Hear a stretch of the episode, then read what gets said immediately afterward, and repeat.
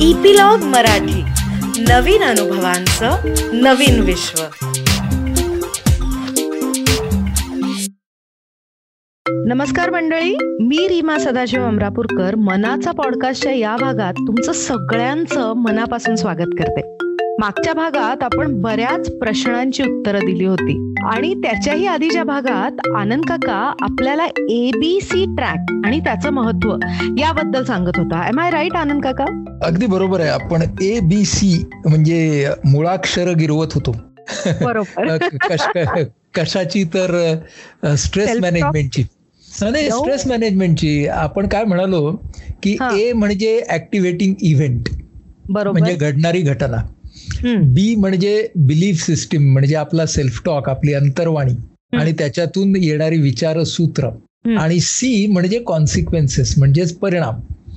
तर ज्या वेळेला आपण ए बी सी ट्रॅकवर असतो म्हणजे जेव्हा आपल्याला जाणीव असते की घडणारी घटना आणि होणारे परिणाम यांच्यामध्ये माझे विचार आहेत.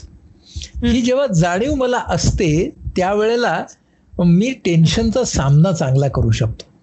म्हणजे त्याला. आपण नाव दे नाव दिलं होतं यू स्ट्रेस की आवश्यक टेन्शन आणि हो. ज्या वेळेला आपण एसी ट्रॅकवरती जातो म्हणजे काय. की आपली जी विचार शक्ती असते विचारशक्ती विचार चालू असतात. पण त्या विचारांची जाण हरवते भान हरवतं तेव्हा आपण त्याला म्हणतो एसी ट्रॅक आणि त्यावेळेला माणसं कशी वागतात? माणसं इम्पल्सिव्हली वागतात. म्हणजेच काय. की घटना घडली म्हणून असं परिणाम झाला. म्हणजे फॉर एक्झाम्पल की माझा आता मूड का गेलाय? कारण ना माझ्या गर्लफ्रेंडने ना कालपासून मला फोनच नाही केला. तर माझ्या गर्लफ्रेंडने मला फोन नाही केला ही ऍक्टिव्हेटिंग इव्हेंट आहे. आणि. आता मला त्याचं खूप वाईट वाटतंय. हा काय? हा कॉन्सिक्वेन्स आहे.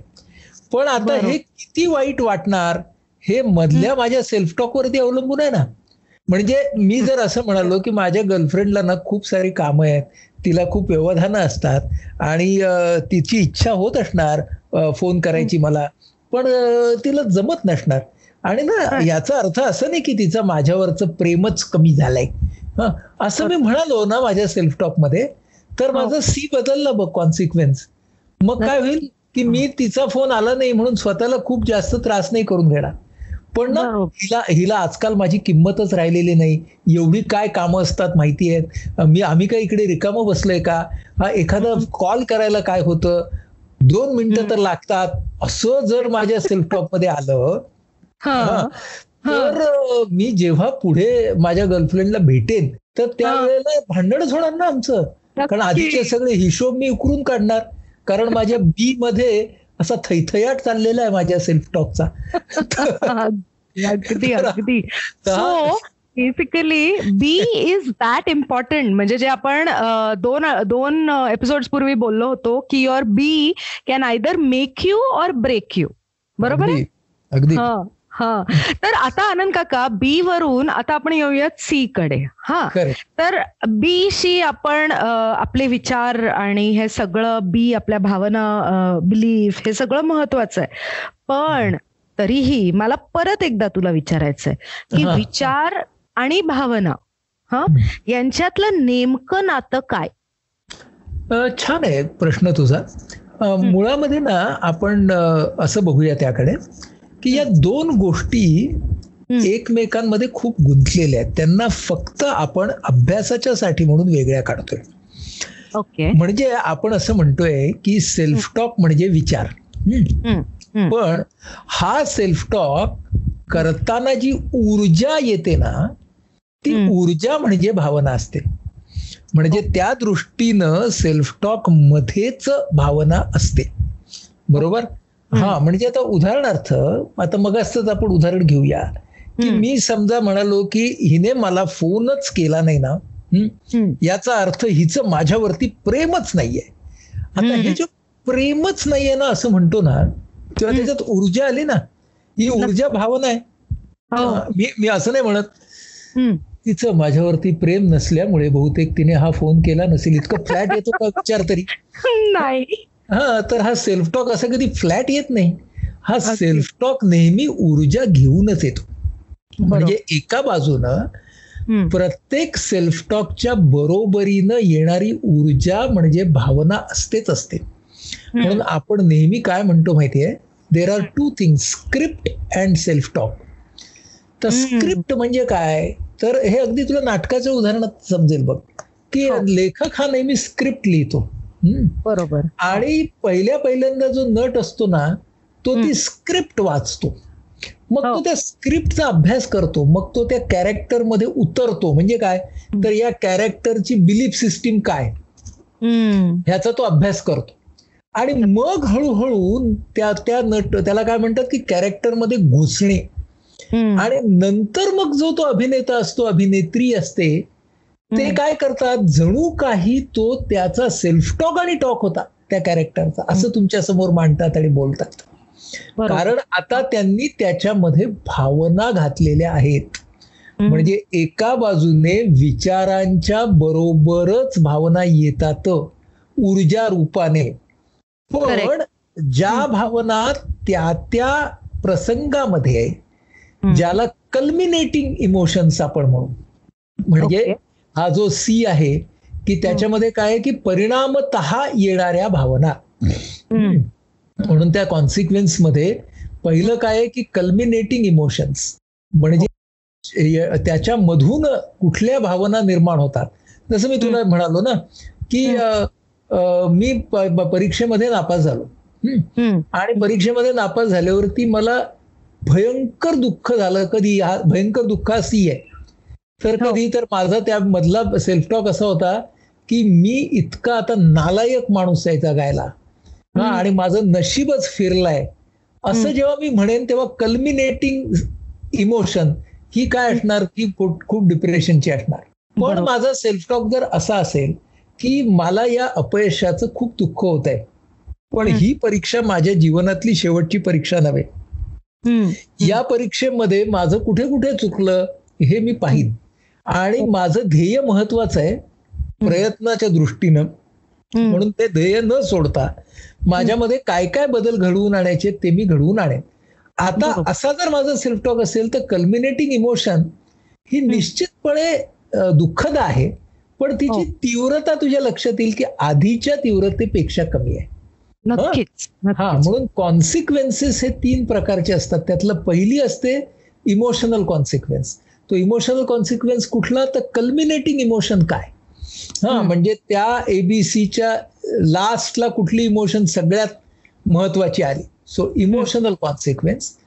त्याच्या बरोबर येतो बिहेवियरल कॉन्सिक्वेन्स म्हणजे. वर्तनामधला परिणाम म्हणजे. जशी भावना असणार की नाही माझी हा हो. म्हणजे आता सुद्धा असं असेल की मी भयंकर चिडलेलो आहे एखाद्या व्यक्तीवरती. तर मग मी काय करेन तर मी ना त्या व्यक्तीच्या व्यक्तीच्या आधीचे सगळे कॉन्व्हर्सेशनच डिलीट करून टाकेन. नंबरच काढून टाकेन. नकोच मला ही व्यक्ती. बरोबर? म्हणजे आता माझं वर्तन तसं झालं. हा. एवढं भांडण आणि त्याला कळू दे मी डिलीट केलंय हे. हा. हा किंवा मी त्याला मला त्याला कळू दे मी अनफ्रेंड केलंय ते. आता हे मी वर्तन केलं ना रागावलो म्हणून मी हे वर्तन केलं. बरोबर. म्हणजे वर्तन येत असतं भावनेच्या बरोबर. सो बिहेवियरल कॉन्सिक्वेन्स हा. हा दुसरा आणि इमोशनल कॉन्सिक्वेन्स आणि बिहेवियरल कॉन्सिक्वेन्स याच्या बरोबर जो येत असतो तिसरा त्याला म्हणतात फिजिओलॉजिकल कॉन्सिक्वेन्स म्हणजे शारीरिक परिणाम? For example. माझ्या मनामध्ये जर चिंतेची भावना खूप जास्त असेल. तर एका बाजूने माझे हातपाय कापायला लागतात मला घाम येतो माझ्या पोटामध्ये गोळा यायला लागतो हे सगळे काय आहेत फिजिओलॉजिकल कॉन्सिक्वेन्सेस आहेत? बरोबर आणि. कुठल्याही तीव्र भावना ह्या तीव्र शारीरिक परिणाम देतात हं? बरोबर हो. आता हे तीव्र शारीरिक परिणाम दोन प्रकारचे असतात कधी कधी अतिउत्तेजना असते हम्म. जी आपल्याला चिंता आणि राग म्हणजे संताप याच्यामध्ये दिसते आणि कधी कधी उत्तेजनेचा टोटल अभाव असतो जे आपल्याला डिप्रेशन खंत गिल्ट हा. नैराश्य या भावनांच्या मध्ये दिसतं की अरे उत्तेजनाच नाही हा आणि. इथे खूपच. उत्तेजन आहे. हे. आपल्याला शरीरामध्ये दिसत असतं. म्हणजे शरीराच्या सगळ्या सिस्टीम्स अगदी श्वासापासून रक्ताभिसरणापासून ते पचन संस्थेपर्यंत स्नायू सगळे आपले हे सगळे या सगळ्या चक्राचा भाग असतात. म्हणजे एक आपल्याला लक्षात घेतलं पाहिजे की शरीर आणि मन हे जे भेद आहेत हे आपण शिकण्यासाठी केले. बरोबर हे काही हो. निसर्गाने केले नाही त्यामुळे. विचार आणि भावनांचा आपल्या शरीरावरती सुद्धा परिणाम होतच असतो आज तर विज्ञान आपल्याला असं सांगतं की आपल्या शारीरिक रोग प्रतिकार शक्तीवरती सुद्धा विचार भावनांचा परिणाम होत असतो म्हणजे. आत्ताच्या या काळामध्ये आपण जेव्हा हो. जेव्हा एका पॅन्डेमिक मधून जात आहोत तर त्यावेळेला आपली इम्युनिटी ही आपल्या मानसिकतेवरती खूप अवलंबून असते म्हणजे त्यासाठी जे काही विटॅमिन घ्यायचे पोषक पदार्थ घ्यायचे ते सगळे घ्यावेतच माणसाने.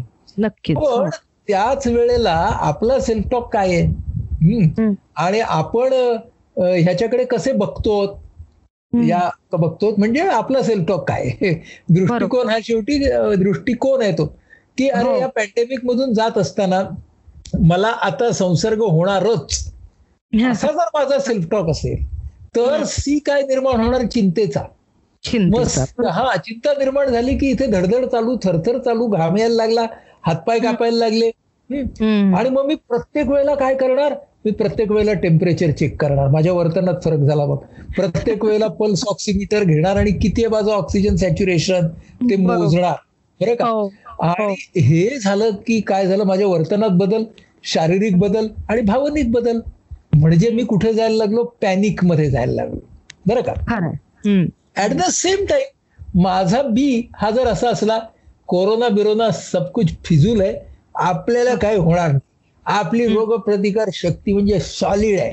असं जर असेल हं, म्हणजे माझा हा एक प्रकारचा निष्काळजीपणा आहे. त्याच्याकडे नेणारा जर माझा सेल्फ टॉक असेल तर काय होईल बघा माझं वर्तन पण तसंच होईल.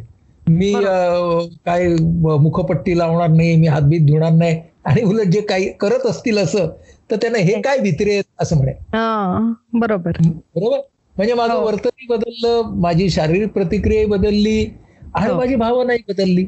तर म्हणून हे जे कॉन्सिक्वेन्सेस म्हणजे सी जो असतो त्याच्यामध्ये या तिन्ही गोष्टी एकमेकांमध्ये मिसळलेल्या आहेत बरं का? शिकताना आपण काय म्हणालो भावनिक परिणाम शारीरिक परिणाम आणि वर्त- वर्तनाचे परिणाम.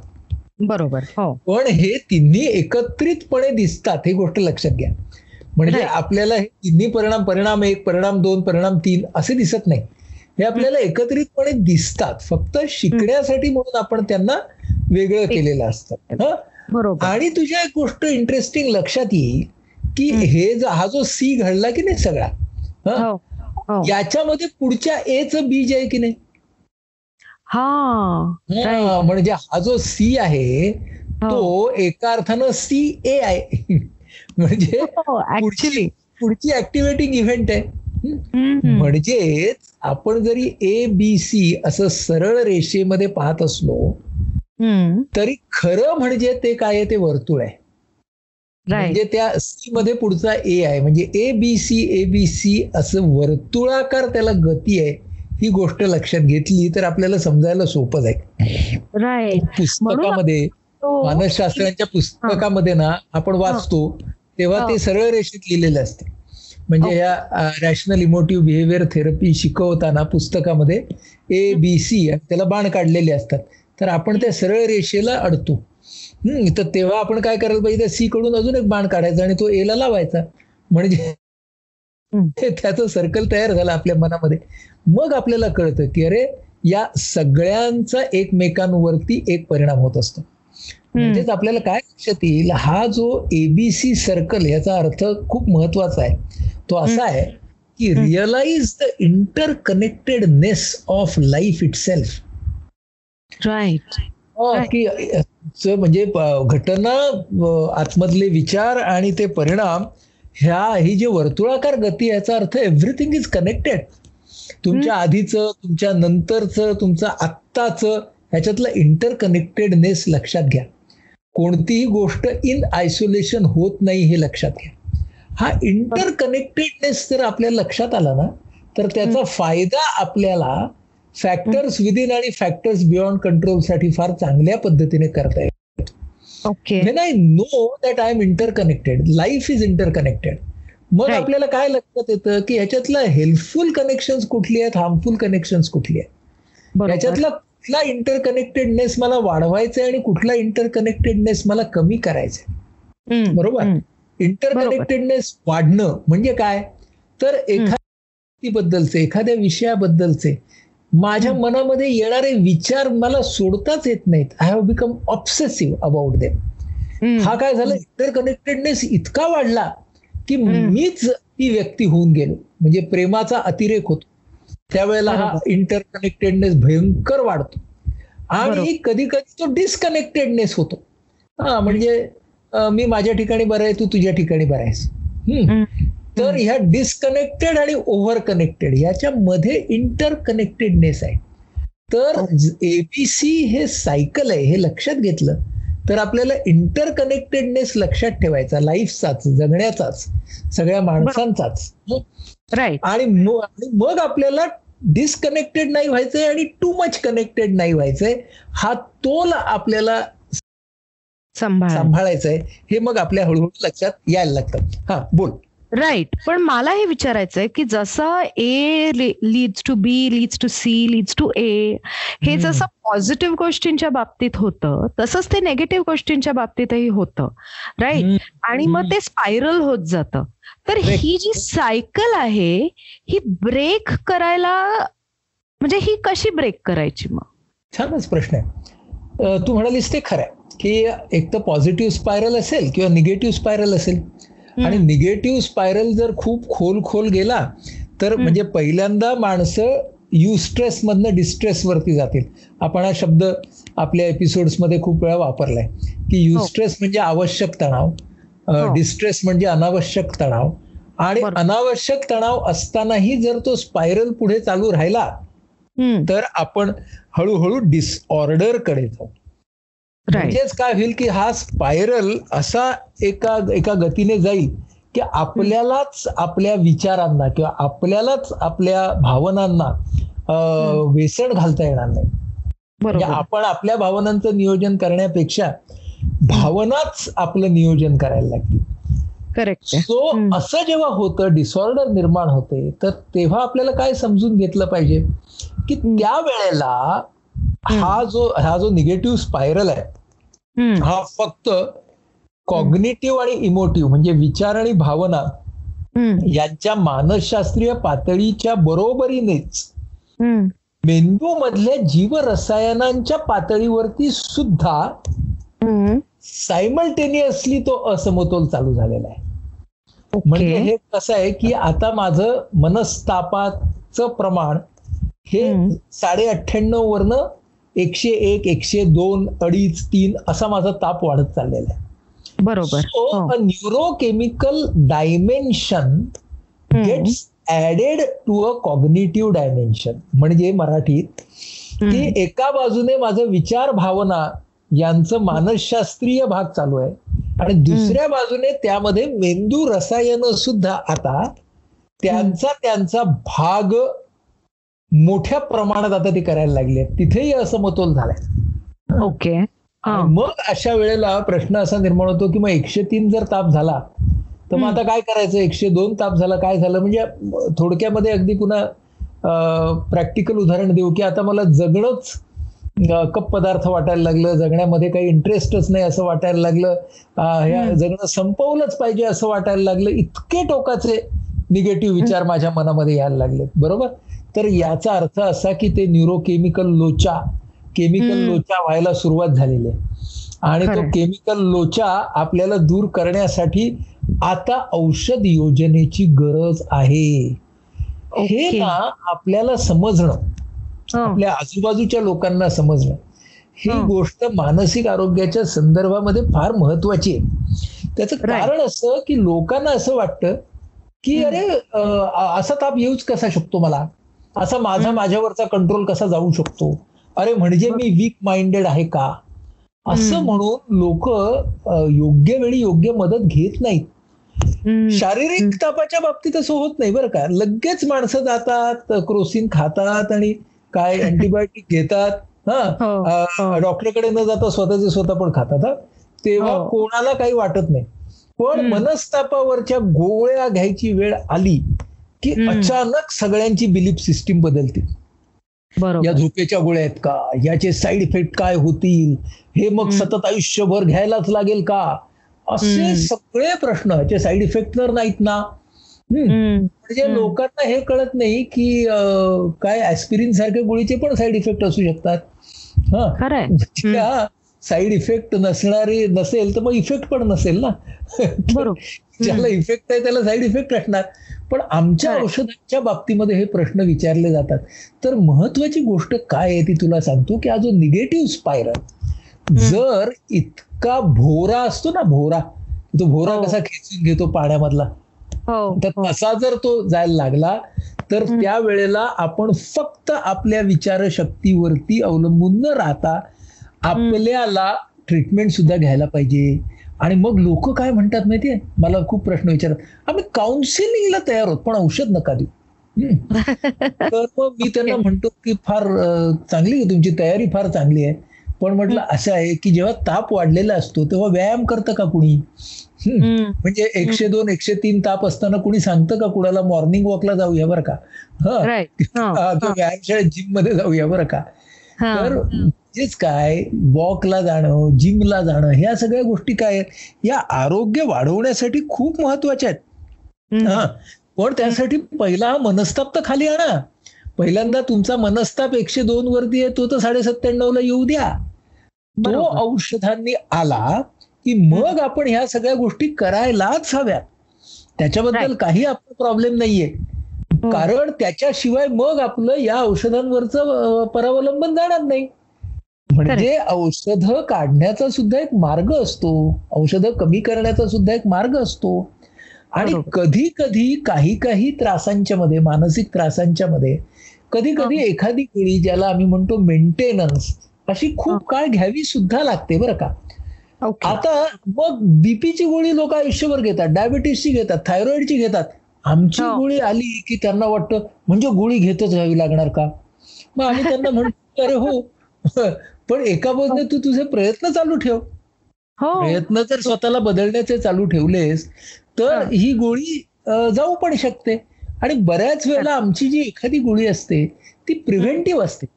म्हणजे. पुन्हा त्याला तसा त्रास होऊ नये. पुन्हा. तो इम्बॅलन्स त्या जसा आधी झाला होता तसा जाऊ नये. एवढ्यासाठी ती देऊन ठेवलेली गोळी असते. ती एका मायक्रो लेव्हलला तो इम्बॅलन्स होऊ नये असं पाहत असते. सो म्हणून जर जर अशी गोळी कधी कोणाला घ्यावी लागली तर तो काही त्या व्यक्तीनं स्वतःचा अपमान मानण्याचं कारण नाही.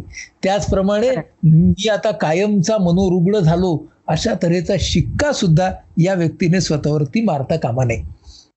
Very true very true Anand काका आणि this is very very important आणि मला असं वाटतं की बऱ्याच लोकांना ना की आता मी डिस्ट्रेस मधून डिसऑर्डरला गेलो आहे किंवा गेले आहे हे लक्षातच येत नाही बऱ्याचदा.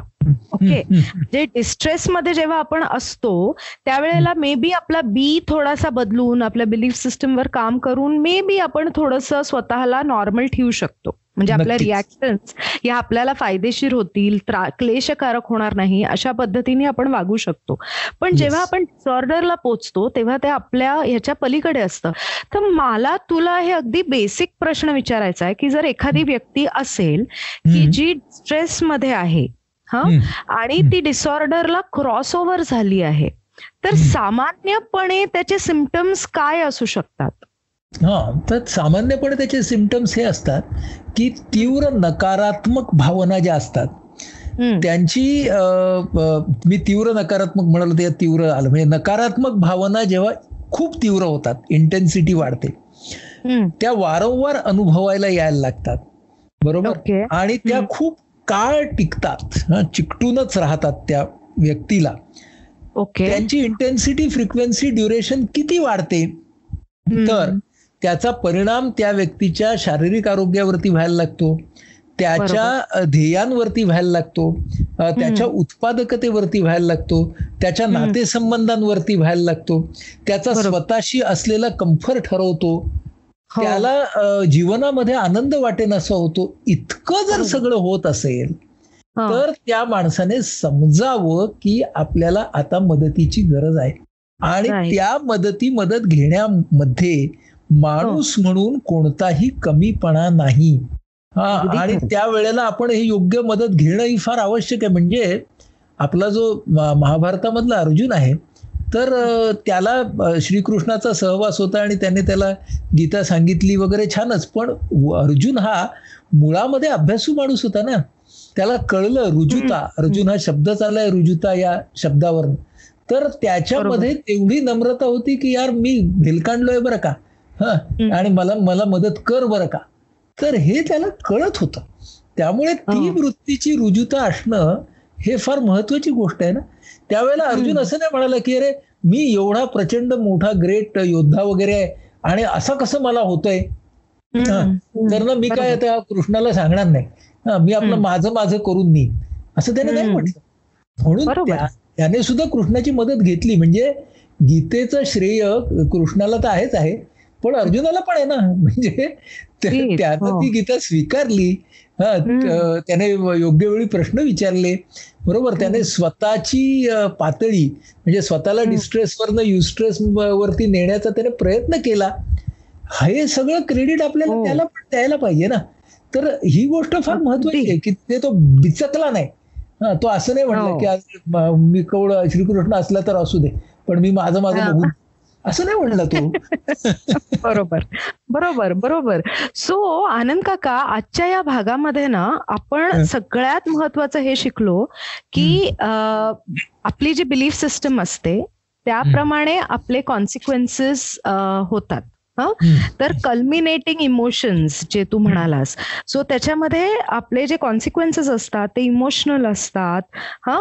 बिहेवियरल कॉन्सिक्वेन्सेस असतात आणि फिजिओलॉजिकल कॉन्सिक्वेन्सेस असतात.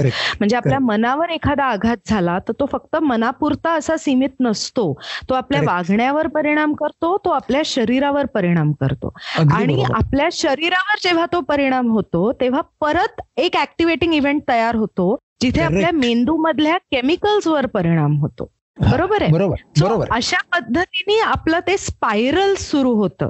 तर. आता ही घटना जर पॉझिटिव्ह असेल तर तो पॉझिटिव्ह स्पायरल असतो. नेगेटिव्ह असेल तर तो नेगेटिव्ह स्पायरल असतो. आणि. म्हणूनच बर का श्रोत्यांना मी हे सांगतेय की तुम्ही सगळेजण हे ऐकताय की आपला सेल्फ टॉक आपली बिलीफ सिस्टम याच्याबद्दलचा आपला अवेअरनेस हा म्हणूनच महत्त्वाचा आहे. कारण आपण यू स्ट्रेस लेवलवर असणं हे सगळ्यांसाठीच श्रेयस्कर आहे पण यू. स्ट्रेसवर जेव्हा आपण डिस्ट्रेसवर जातो तेव्हा. मे बी आपला सेल्फ टॉक थोडासा बदलून आपली बिलीफ सिस्टम थोडीशी ऑल्टर करून मे बी आपण व्यवस्थित कॉन्सिक्वेन्सेस पर्यंत पोहोचू शकू पण. ज्या क्षणी आपण युस्ट्रेस वरून डिस्ट्रेस आणि डिस्ट्रेस वरून डिसऑर्डरकडे जाऊ ज्याचे. परिणाम आनंद काकांनी आपल्याला सांगितले की सातत्याने आपल्याला निगेटिव्ह भावना वर उफाळून येतात आपण. घडलेली एखादी निगेटिव्ह घटना विसरूच शकत नाही आणि ती स्वतःला. चिकटवून घेतो. स्वतःबद्दलच्या मत आपली निगेटिव्ह आपण करायला लागतो तर. ह्या ज्या सगळ्या निगेटिव्ह भावना ज्या वेळेला आपला ताबा घेतात असं आपण म्हणूयात त्यावेळेला आपण डिसऑर्डरमध्ये असतो आणि आपल्याला मदतीची गरज असते आणि जसा. अंगात ताप आल्यावर आपण डॉक्टरकडे जायला घाबरत नाही तसंच आपल्या मनाला असा ताप आल्यावर सुद्धा आपण घाबरायचं नाहीये आणि आपल्या. आजूबाजूच्या सगळ्यांना आपल्याला हे सांगायचंय तर आनंद काका आज. आपण डिसऑर्डर पर्यंत आलेलो आहोत आणि. ह्याच्या पुढे विविध ज्या आपल्या डिसऑर्डर्स आहेत त्याच्याबद्दलही तू आम्हाला सांगणार आहेस हा, पण आता त्याच्या आधी आपण असं करूया की आता हा जो सी आहे तर ना आपण मगासपासून म्हणतो ना की बी वरती बी प्रमाणे सी निर्माण होतो. तर आपली बिलीफ सिस्टीम हा एक पुन्हा एक कॉम्प्लिकेटेड भाग आहे बरं का. त्याचे. वेगवेगळे पैलू आहेत. तर ते आता आपल्याला शिकायचे आहेत. आणि त्याच्यातल्या खूप महत्त्वाच्या पैलूपासून मला वाटतं पुढच्या वेळेपासून आपण सुरुवात करू. त्याला म्हणतायत सेल्फ बिलीफ सिस्टीम असं त्याला म्हटलंय. म्हणजे. मीच माझ्याकडे कसा त्याचे दृष्टिकोन काय? आणि हा संपूर्ण मानसिक आरोग्याचा एक गाभा आहे.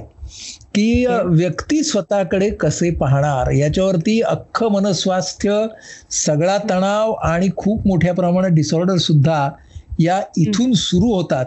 म्हणून अतिशय पायाभूत अशा तऱ्हेचा जो सेल्फ बिलीफ सिस्टीमचा भाग आहे तो मला वाटतं आपण घेऊया. कारण त्या सेल्फ बिलीफ सिस्टीमचा या सगळ्या कॉन्सिक्वेन्सेस वरती खूप मोठा परिणाम होतो. चालेल ना नक्कीच. आपण पुढच्या भागात सेल्फ बिलीफ सिस्टमबद्दल बोलूयात. पण त्याच्या आधी जाता जाता काय सांगशील आनंद काका? जाता जाता असं म्हणेन की आपण जे काही ऐकतो. ते साधारण पुढच्या अठ्ठेचाळीस तासामध्ये ताबडतोब उडून जातं. आणि. आपल्याला असं वाटतं की आपल्या लक्षात आहे. पण मग ते आपल्या. लक्षात नसतं. आणि. त्यासाठी स्वाध्यायाला पर्याय नाही. म्हणून आधीचा पुढचा एपिसोड ऐकण्याच्या आधी आपण. सगळ्या श्रोत्यांना सांगूया की निदान आधीचे दोन एपिसोड ऐकत राहा त्याने रिव्हिजन. होईल आणि मधल्या. आठवड्यामध्ये अगदी. पहिल्यापासूनचे एपिसोड सुद्धा मध्ये मध्ये ऐका जितका सततचा स्वाध्याय तुमचा सुरू राहील तितका तुम्हाला सुदृढ मनाचा अनुभव येत राहील येस येस चालेल. ऑन दॅट नोट मी तुम्हाला सगळ्यांना बाय म्हणते. कीप स्माइलिंग टेक केअर आणि thank you again once again Anand काका. तर मंडळी तुम्ही सगळ्यांनी आम्हाला इतकं छान ऐकून घेतलंय. इतके आठवडे झाले आपण सगळे गप्पा मारतोय. आय एम शुअर की तुम्हाला सगळ्यांना हा कार्यक्रम खूप मनापासून आवडतोय कारण तुमच्या कमेंट्स त्या पद्धतीने आमच्यापर्यंत पोचत आहेत तर एक छोटीशी रिक्वेस्ट होती ती अशी की ह्या शोच्या लिंक्स तुम्हाला जेवढं शक्य आहे तेवढं तुम्ही शेअर करा. म्हणजे मानसिक आरोग्याचा प्रचार आणि प्रसार करायला आम्हाला तुमची मदत होईल. त्याचबरोबर एक छोटीशी मदत अजूनही आम्हाला हवी आहे.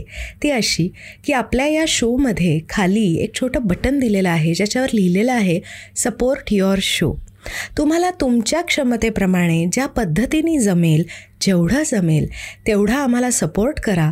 म्हणजे हा शो आम्हाला असाच चालू ठेवता येईल. आणि एकूणच आपण सगळ्यांनी एकत्र मिळून हे मानसिक आरोग्याचे प्रश्न समजावून घेऊयात आणि ह्या प्रश्नाला वाचा फोडूयात. तर भेटूयात पुढच्या आठवड्यात. धन्यवाद.